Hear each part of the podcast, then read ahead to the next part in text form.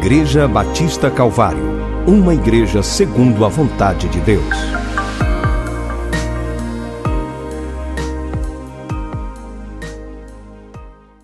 Bom dia, queridos. Que a graça e a paz do nosso Senhor Jesus Cristo esteja reinando em todos os nossos corações. Amém? Quero convidar você para abrir a sua Bíblia no Evangelho de Hoje nós vamos abrir em Mateus. Ontem nós lemos Marcos, mas como essa parábola está nos três evangelhos, a gente tem esse privilégio. Então hoje nós vamos ler essa parábola em Mateus, capítulo de número 13. Nós vamos ler a palavra de Deus. Perguntei ao pastor Gilmar aqui até que horas nós iríamos e ele disse que iríamos até 10 e meia. Eu fiquei assustado aqui. Será que eu não tenho tanta coisa assim para falar? Mas Deus vai nos direcionar e eu tenho certeza que nós seremos abençoados nessa manhã mais uma vez. Mateus, capítulo de número 13. Eu estava em Lucas aqui, encontrei Mateus. Vamos ler a partir do versículo de número 3. Diz assim a palavra de Deus. Até às 10. Pois é, agora eu fiquei melhor para todo mundo. Até às 10. É. Eu ia ter que começar a contar a história da minha vida aqui, história de Levi, de Letícia, falar. Mas vamos lá. Mateus 13, versículo 3. Jesus contou várias parábolas, como esta. Um lavrador saiu para semear.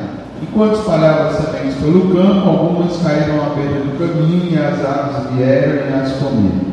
Outras sementes caíram em solo rochoso e, não havendo muita terra, germinaram rapidamente, mas as plantas logo murcharam sob o calor do sol e secaram, pois não tinham raízes profundas. Outras sementes caíram entre espinhos, cresceram e sufocaram os brotos.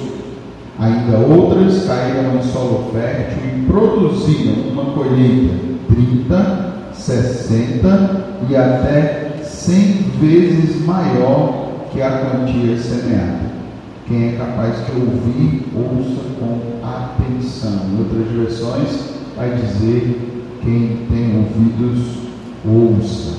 Queridos, nós estamos na nossa conferência de juventude e o nosso tema é um tema que faz um jogo de palavras entre princípio e precipício. Não se perca aí, tá? Princípio e precipício.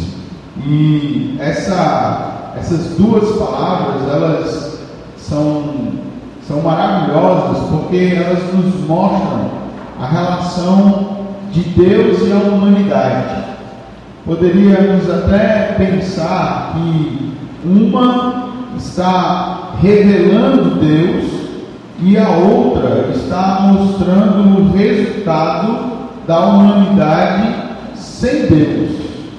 Quando nós falamos em princípio, nós estamos nos remetendo aos valores de Deus. Nós estamos olhando para aquilo que Deus é, aquilo que o seu caráter, os seus valores.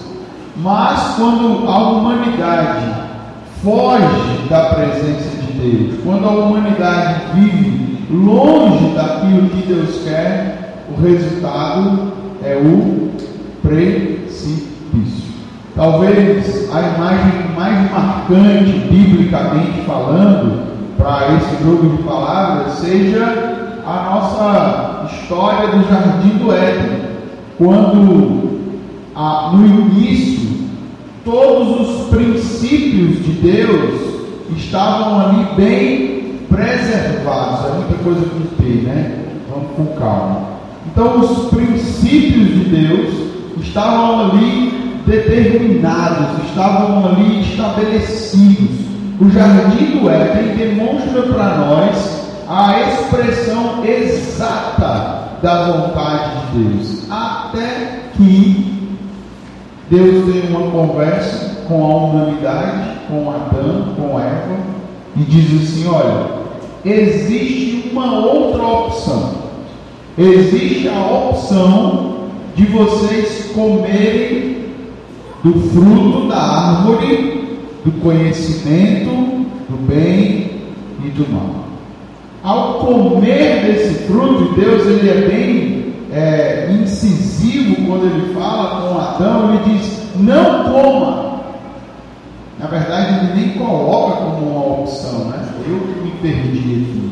Deus diz, Deus determina ele, Adão, não coma dessa árvore. No dia em que dela comerdes, certamente morrerás. Nós poderíamos até fazer um outro jogo de palavras aqui, quem sabe? Vamos ver se dá certo. Dizendo assim que comer do fruto da árvore do conhecimento do bem e do mal é se dar mal. Ficou bom ou ficou mais ou menos, né? É, foi muito bem. Né? Princípio e precipício. Essa parábola de Jesus que nós acabamos de ler destaca para nós essas duas palavras também. Porque quando o lavrador ele sai a semear, ele semeia a palavra de Deus. Ele está semeando as verdades de Deus. Ele está semeando o evangelho do reino de Deus. E Jesus de uma forma maravilhosa, demonstra para nós que essas sementes, se elas não caírem e se não germinarem da forma correta, ela vai conduzir ou ela vai ter como resultado o precipício. Então existem, segundo Jesus nessa parábola, a, a três situações entre o princípio e o precipício. Ontem nós vimos que entre o princípio e o precipício existe a primeira semente, o primeiro tipo de solo, que é a semente que está à beira do caminho. E Jesus mostra para nós na explicação, você pode até acompanhar comigo, no versículo 19 do capítulo 13, que as sementes que caíram à beira do caminho representam os que ouvem a mensagem sobre o reino e não a entendem. Então o maligno vem e arranca a semente que foi lançada em seu coração.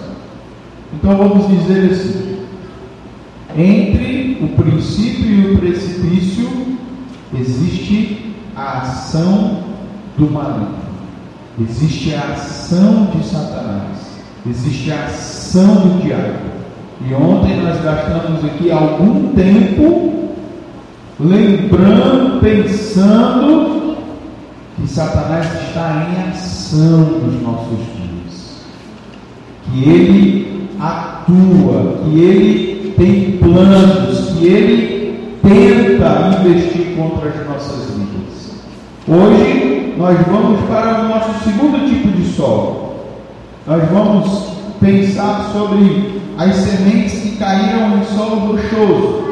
Quando Jesus conta a parábola, ele diz que essas sementes, elas caíram em solo rochoso, versículos 5 e 6, elas germinaram rapidamente mas as plantas logo murcharam sob o calor do sol e secaram, pois não tinham raízes profundas.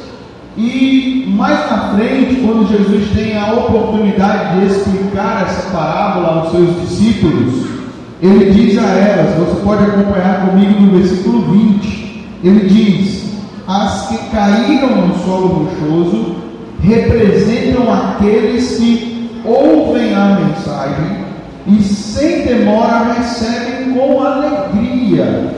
Contudo, uma vez que não tem raízes profundas, não duram muito. Assim que enfrentam problemas ou são perseguidos por causa da mensagem, cedo desanimam.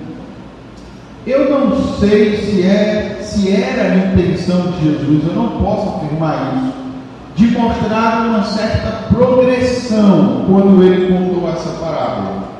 Eu gostaria de pedir licença aos irmãos para enxergar isso no texto, mas eu não tenho certeza se Jesus queria dar essa progressão. Mas veja comigo. No primeiro tipo de solo, a semente cai à beira do caminho. E fala de pessoas que ainda estão sujeitas à ação do mal. Essa semente ela, ela não germinou, ela, a, as, as aves vieram e comeram. Quando Jesus fala do segundo tipo de solo, nós percebemos que essa semente ela já tem oportunidade de germinar. Então imagine comigo que uma plantinha nasceu ali. Só que essa plantinha ela estava num ambiente tão difícil para ela conseguir crescer que o sol e a falta de raízes dela fez com que ela morresse. Mas vamos seguir nessa parábola ainda hoje, no período da EBD com os jovens, e à noite nós vamos fechar com o quarto tipo, que é o solo fértil. E para mim, me parece que Jesus está progredindo enquanto ele mostra esses solos. Mas olha, é como se fosse assim: no primeiro momento da nossa vida, nós estamos ainda distantes de Jesus. E talvez você se lembre desse período da sua vida em que as pessoas falavam de Jesus para você, mas aquilo não tinha sentido.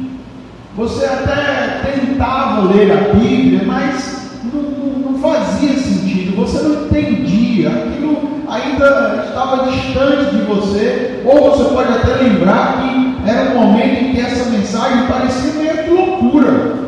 Ah, isso, é essa conversa dos crentes aí, isso é um negócio muito, muito chato. Essa, coitado desses crentes que domingo de manhã tem que ir para a igreja. Oh meu Deus do céu, não aproveita a vida, não sabe o que é felicidade. E esses jovens, oh, que pena que eu sinto desses jovens. Podiam estar uma hora dessa lembrando que curtiram um sábado à noite e tal, curtiram uma bela ressaca, mas estão lá, Estão lá na igreja de manhã para orar, não sei o quê. Esse é um momento da vida. E um outro momento, a palavra vem e ela determina.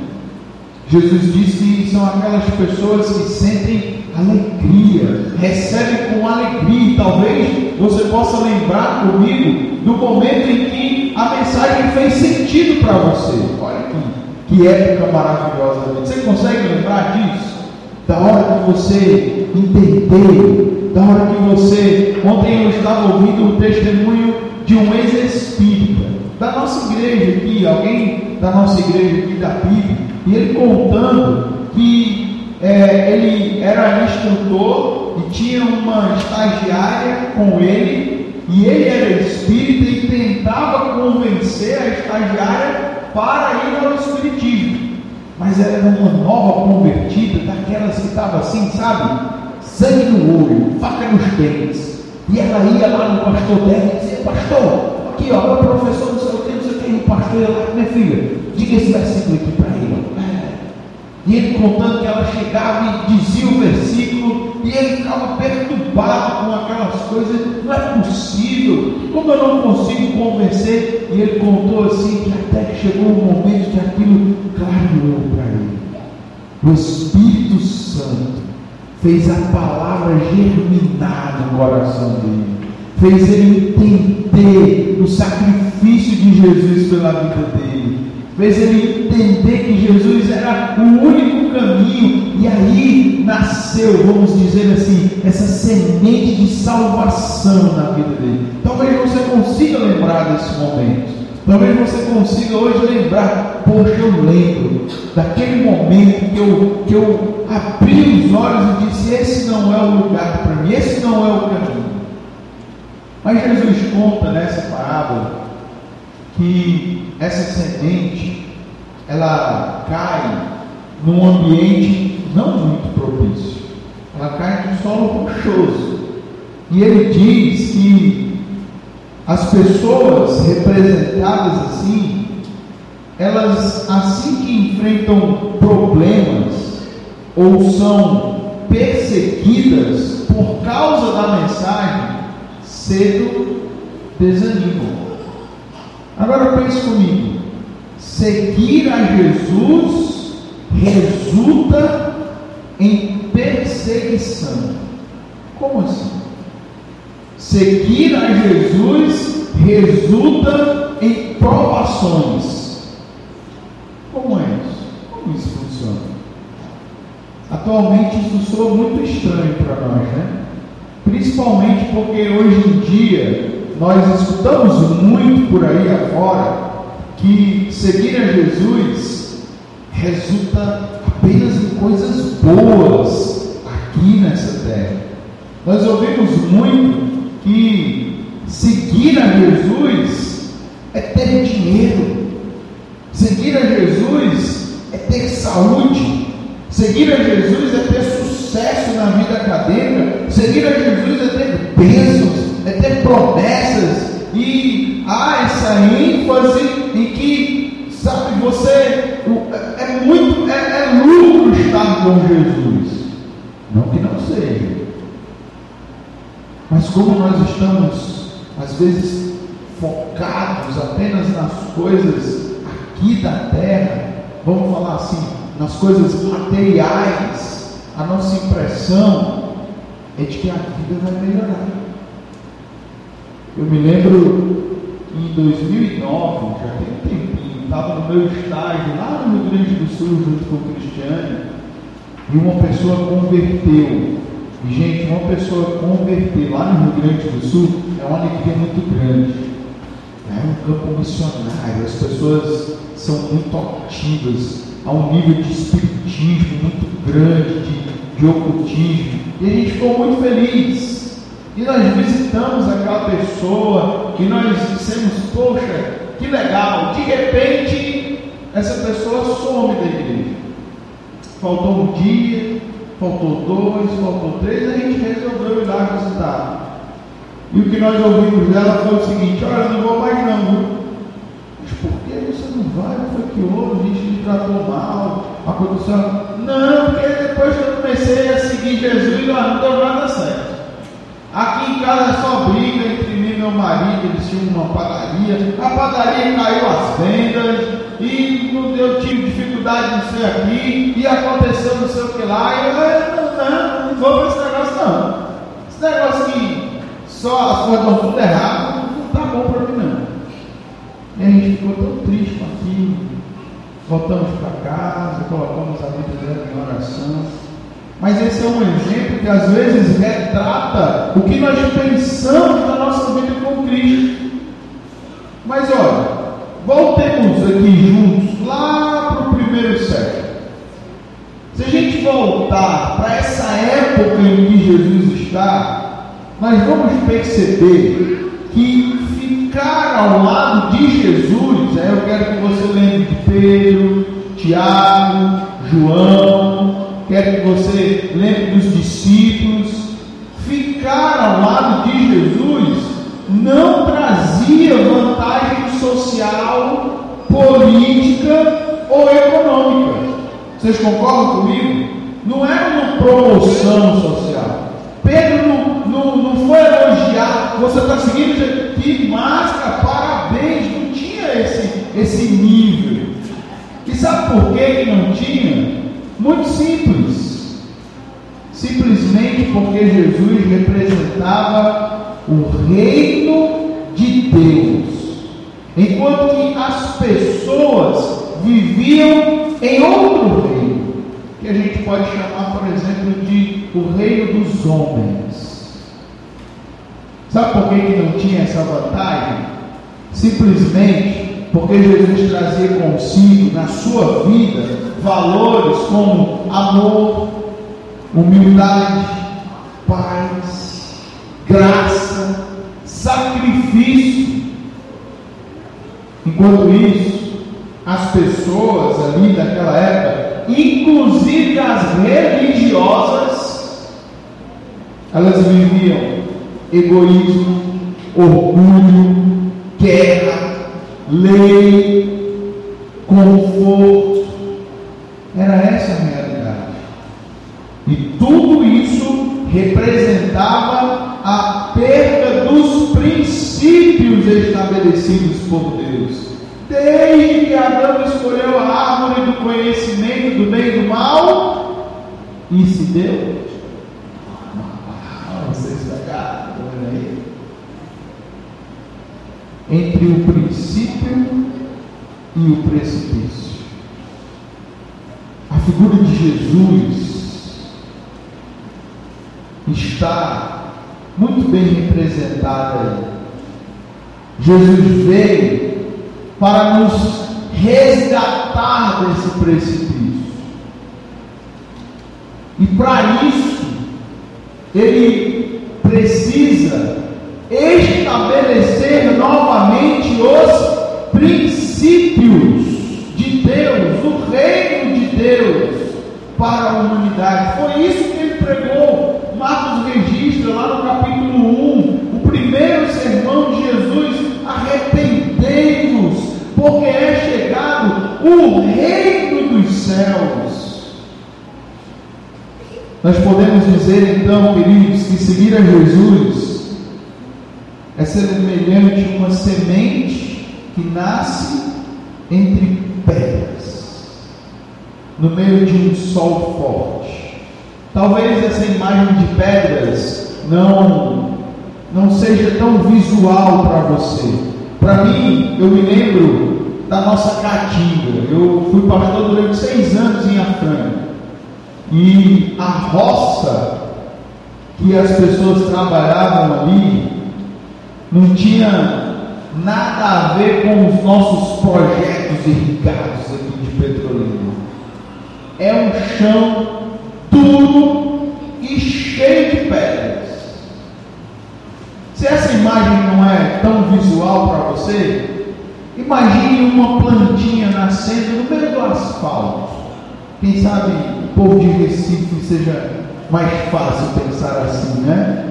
uma plantinha ali nascida num ambiente que não tem nada propício para ela. Essa é a imagem que Jesus quer trazer para nós.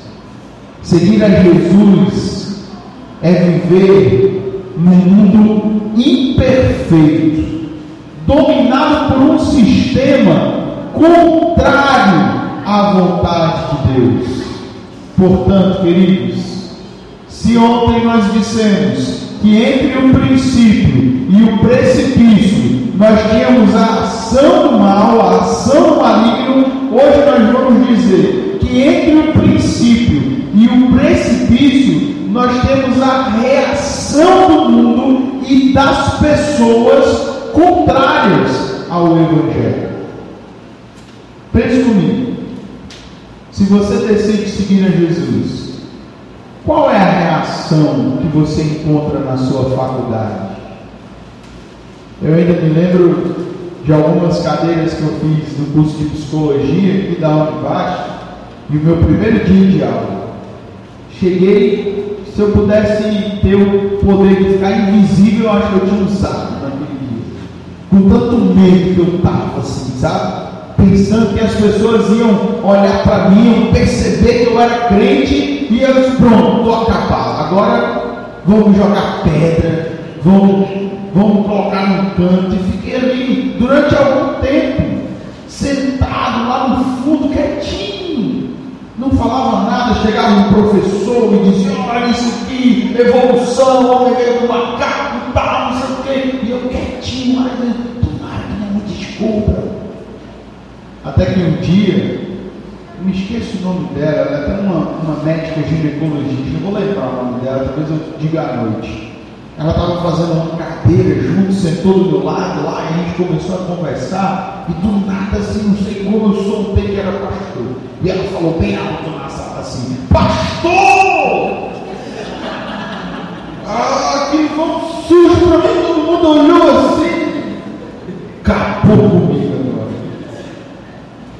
Quem vive nesse ambiente de, de academia, sabe que a reação não é a melhor das reações. Mas não é só nesse ambiente. Quando a gente decide seguir a Jesus, qual reação você acha que você vai ter no seu trabalho? Você acha que as pessoas vão dizer parabéns, você agora é crente, né? Não, pelo contrário. As pessoas vão lhe ridicularizar. Tanto as mulheres como os homens. Talvez alguns homens tenham escutado assim, virou crente, hein? Barriga branca agora, né? Pois é, agora vai ter que ficar negócio de igreja e tal, não pode mais curtir. Talvez as mulheres vão dizer, ah mulher, e aí? Tu vai viver essa vida aí? Isso é a reação do sistema que nós vivemos. É um mundo, digamos assim, cheio de pedras que está ao nosso redor. Às vezes não é nem só num ambiente tão distante. Às vezes nós encontramos essa reação na família. Às vezes nós não podemos nem expressar a nossa fé numa reunião em que estamos parentes, porque aquilo já é ridículo, já é chato. Você encontrou Jesus, você já se tornou uma pessoa chata. Às vezes pode ser entre os amigos, mas olha, para que você não saia daqui pensando assim, poxa vida, realmente a gente sofre demais, né, para seguir a Jesus. Ah, como é difícil.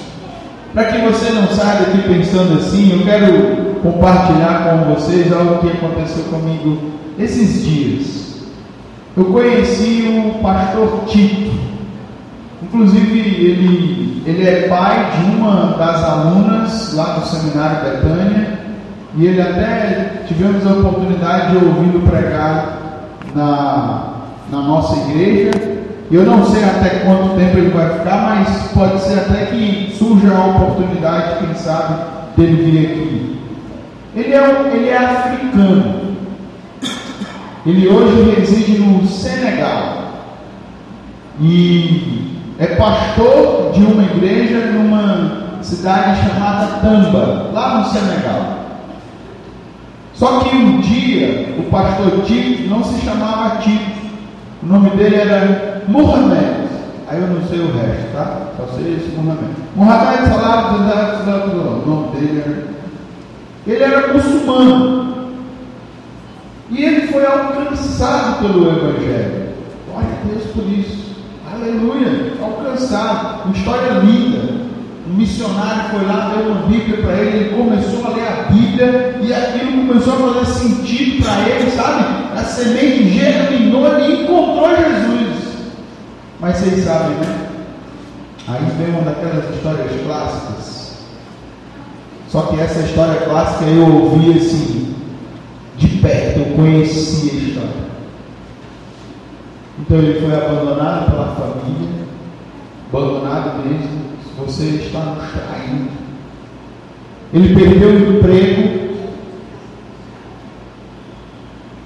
A sua esposa o deixou com uma filha de nove meses para criar.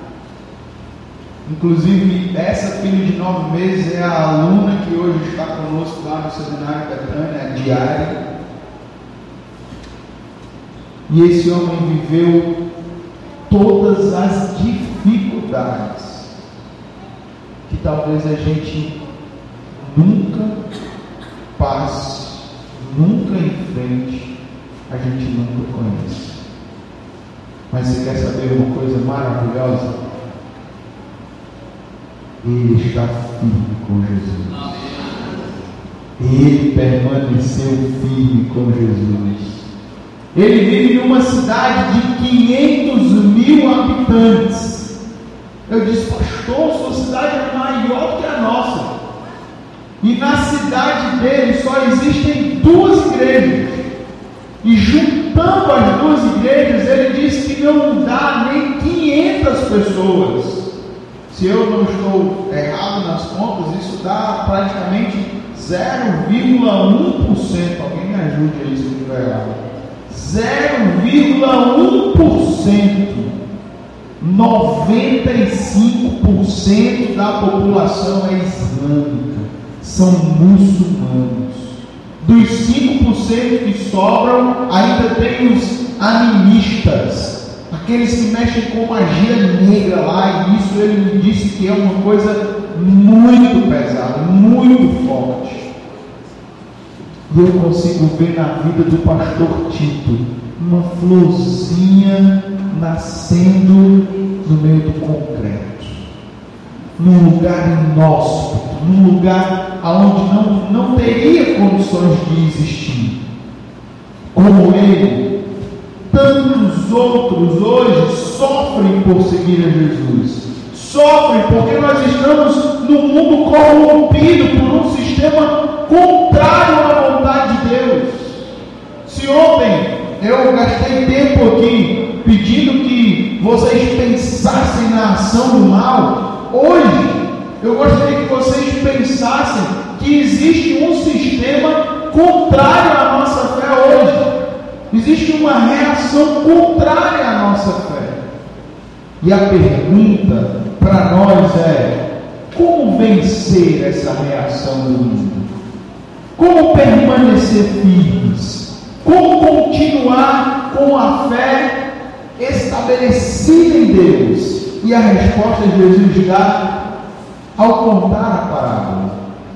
Jesus disse que aquela planta ela morria porque ela não tinha raízes profundas. Por que, que aquela planta morria? Vamos dizer junto, porque ela não tinha raízes profundas. E aí eu queria compartilhar com você o que Paulo escreveu aos Colossenses. Lá no capítulo 2, no versículo 6. Olha que texto fantástico. Paulo diz assim: E agora, assim como aceitaram Cristo Jesus como Senhor, continuem a segui-lo aprofundem nele as suas raízes e sobre ele edifiquem a sua vida. Olha que texto fantástico, maravilhoso. Glória a Deus por isso. Agora que você encontrou Jesus, agora que o Evangelho fez sentido, o segundo passo é você aprofundar as suas raízes. Aonde? na igreja batista, aonde?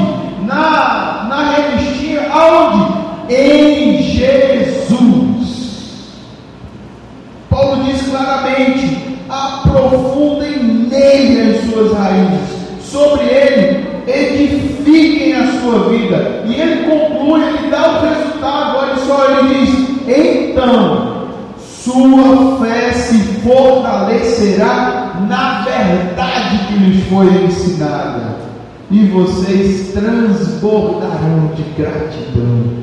Glória a Deus por isso.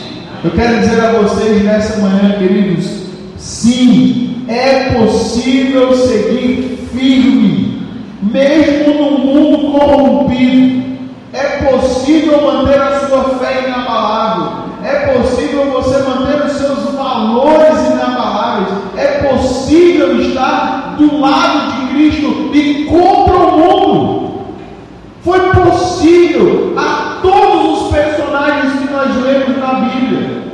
Você já pensou na vida de Noé? Será que foi fácil para ele? Diga que não. Você acha que foi fácil para Noé? Não foi muito bem. Você acha que foi fácil para Abraão? Você acha que ele tinha tudo a seu favor? Você acha que foi fácil para Moisés? Você acha que foi fácil para Davi? Você acha que foi fácil para Jesus? Não foi. Inclusive, existe uma, uma galeria, lá em Hebreus capítulo 11, da história de alguns desses personagens. E lá, o autor aos Hebreus diz assim: pela fé, Noé conseguiu. Pela fé, Abraão ficou firme. Pela fé, Moisés foi até o fim. E ele abre essa galeria antes do capítulo 11, no capítulo 10 ainda, dizendo assim: Mas o justo viverá pela fé. E que fé é essa? A fé em Jesus.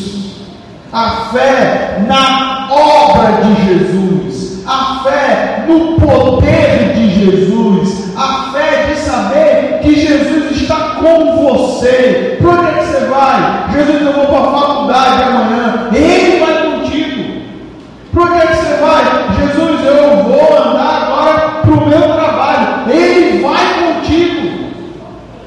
Me lembrei agora do pastor Juliardi contando que nasceu e se criou na igreja, respirava, tossia, espirrava igreja, tudo era igreja, o pai da igreja, a mãe da igreja, os tios, a avó, tudo igreja. De repente passa num concurso para ir para a aeronáutica. E quando chega lá, ele diz que nunca tinha visto um lugar mais sórdido. Desculpe a palavra, irmãos, mais imoral, onde as pessoas estavam ali com a vida desgarrada mas Jesus foi com ele.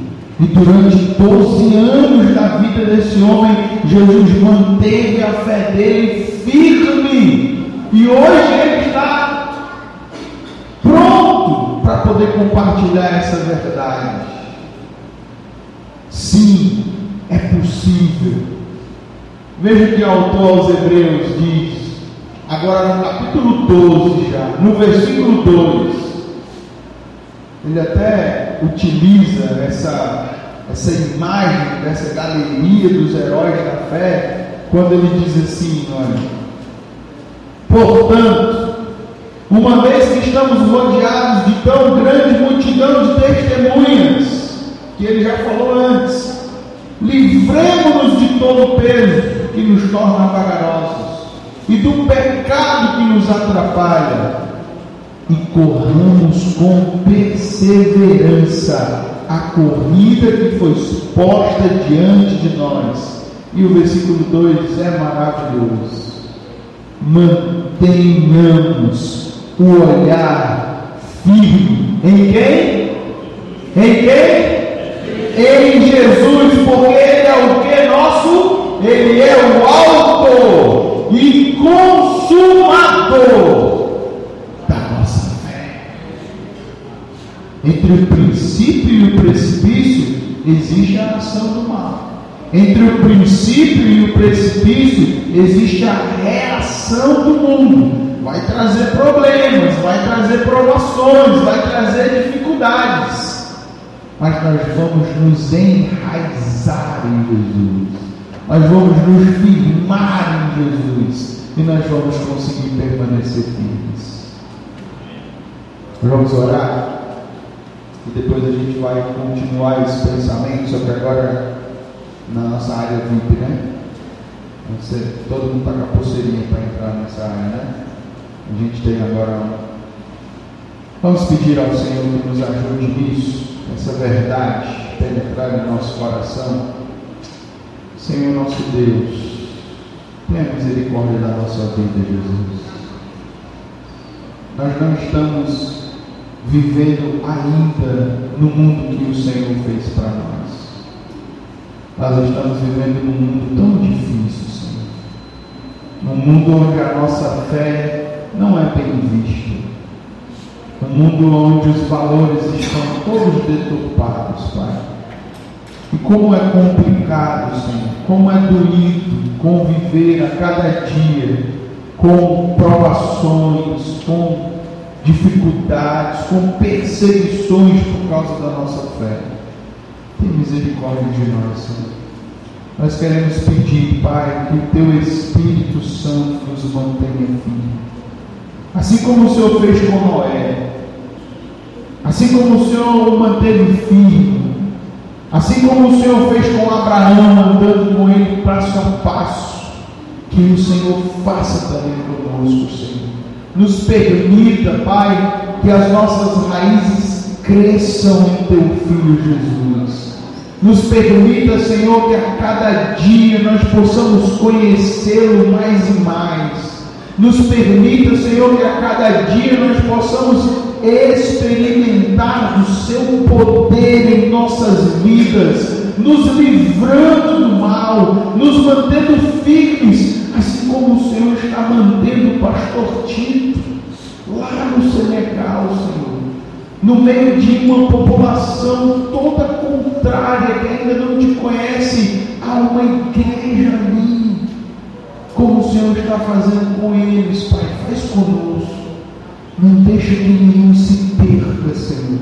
Não deixa que nenhum desvie o olhar de teu filho Jesus. Pelo contrário, que as nossas raízes cresçam e que nós possamos permanecer firmes e inabaláveis em Ti. Essa é a nossa oração, Senhor. Nós oramos assim, em nome de Jesus. Amém.